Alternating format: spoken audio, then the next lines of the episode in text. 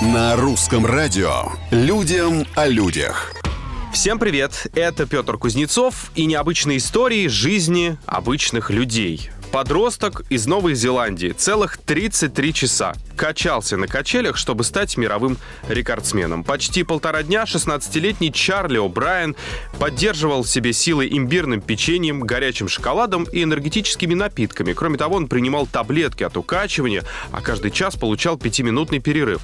Тем не менее, подросток даже не ожидал, что будет так нелегко. Особенно тяжело было вынести онемение тела, как он сказал. Как бы то ни было, юный рекордсмен справился с задачей и теперь ожидает из книги Гиннесса официальную фиксацию рекорда. Но мы уже тихонечко так его поздравляем. Людям о людях.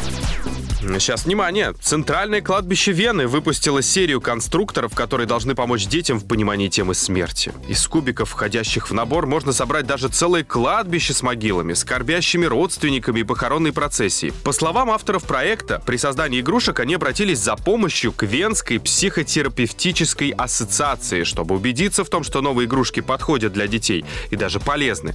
Похоронные наборы выпустил, впрочем, только австрийский производитель, а сама знаменитая конструктор компания говорит, не имеет к этому никакого отношения. Ну так, на всякий случай. На сегодня все, но совсем скоро уже новые истории и новые герои. Пока.